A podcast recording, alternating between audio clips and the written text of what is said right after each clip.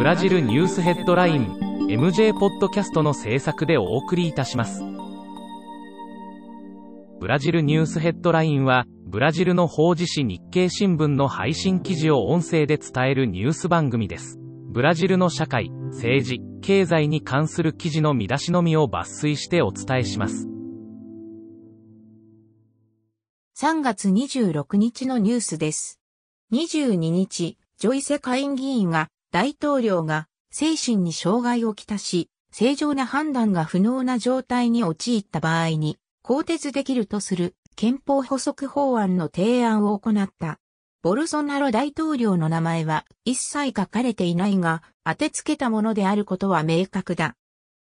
24日、コロナ死者が30万人を超える事態となり、ようやく三権の長らによるコロナ対策会議が開かれ、国としての対策委員会設置を決めた。ボルソナロ大統領は、従来の経済優先の主張を変え、命が最優先と発言した。経路が新保険証がワクチン接種を現状の3倍の1日100万回にすると宣言した。開始日時の明言は避けた。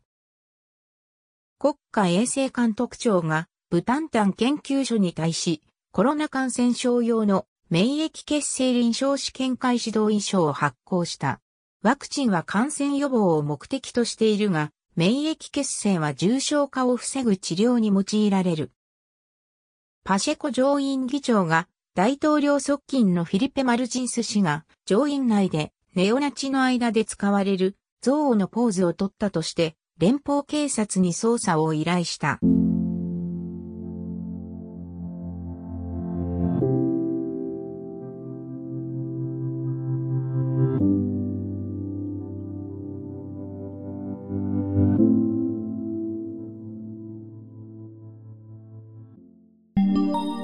ブラジルニュースヘッドライン。